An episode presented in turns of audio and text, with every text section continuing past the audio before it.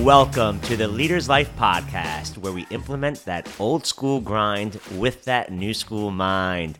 What is up, fam? I am your host, Amar. And before we jump into the topic today, I just want to make sure you hit that uh, subscribe button so you never miss out. Once again, thank you so much. We are now top 2.5% in the world in podcasting. So thanks for the love.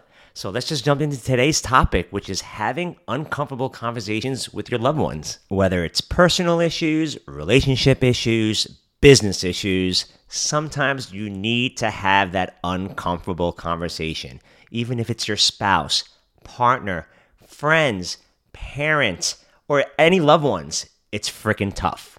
I know personally, every time I want to talk to my wife about the American Express bill, I kind of tense up and get a little nervous, but understand that the conversation needs to happen in order for us to be on the same page. That's just an example, but there are many uncomfortable, conversations that I've spoken to, whether it's my employees, the coaches, mentors, friends, and family.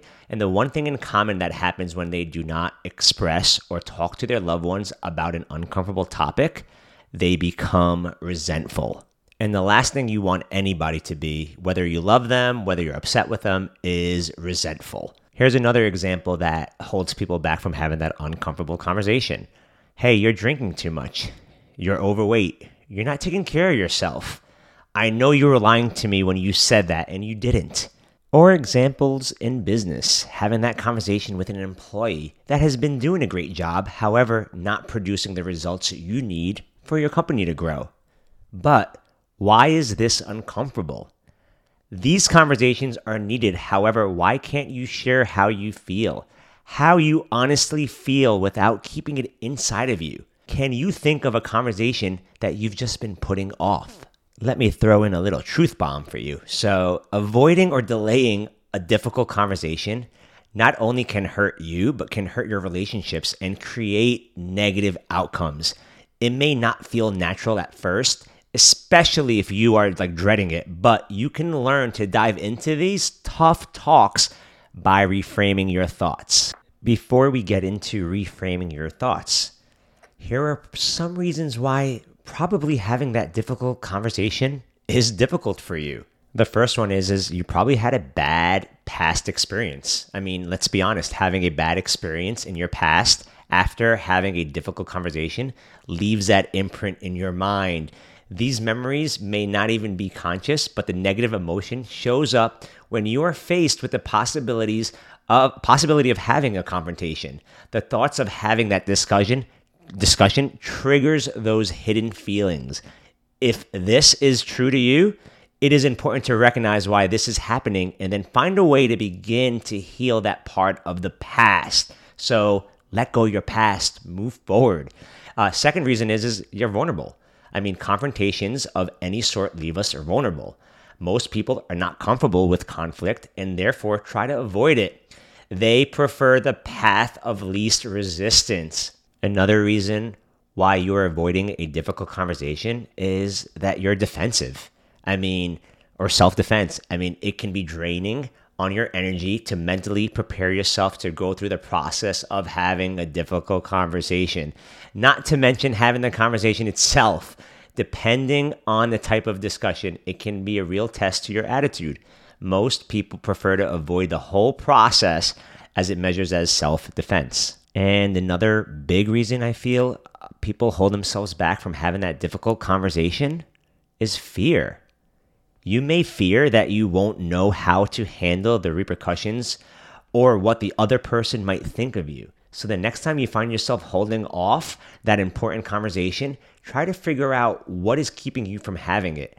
Remember, it's not what you say, it's how you say it. And remember to not lose your cool. How do you prepare so you don't lose your cool? I can help you with this one. So, before going into the conversation, you need to ask yourself some questions. And the questions are What is your purpose for having the conversation? What do you hope to accomplish? And what would be the ideal outcome after you have this uncomfortable conversation? Now that you've answered those questions, it's time for you to have that uncomfortable conversation. Now, how do I begin the uncomfortable conversation? Well, that's a common question I get is how do I begin it? Don't worry, I have some amazing tips on how to start an uncomfortable conversation that needs to be had. Here are a few conversation openers that I've picked up that will help you have these difficult conversations. Hey, Amar, I have something I'd like to discuss with you that I think will help us work together more effectively. Or, Hey, Shannon, I'd like to talk to you about the American Express bill with you, but first I'd like to get your point of view. I need your help with what just happened. Do you have a few minutes to talk? I need your help with something. Can we talk about it soon? If the person says, Sure, let me get back to you, make sure you follow up with them. Another one is, Hey, I think we have different perceptions about the American Express bill. I'd like to hear your thinking on this. Or, last one, I'd like to see if we might reach a better understanding about this topic that we've been fighting about. I really want to hear your feelings about this and share my perspectives as well. Now, yes, I was using American Express bill because that was the freshest one on my mind. So sorry, honey, I love you. But use what it is that uncomfortable topic, that uncomfortable feeling that's just been bothering you about I guess, understanding, clarity, whatever it is that you need to have that conversation with that loved one, with that spouse, with that employee, with whoever it is.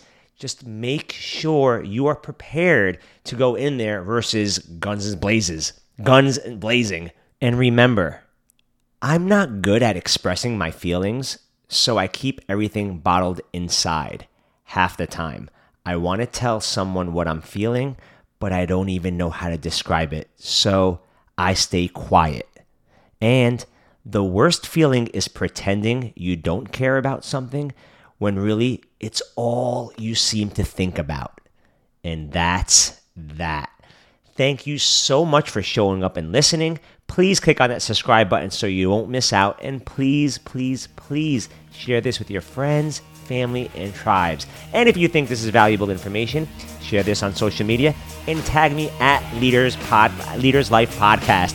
You all freaking rock. Remember, why not you? Why not now? Thank you so much for listening. Hope you have all an amazing, amazing day.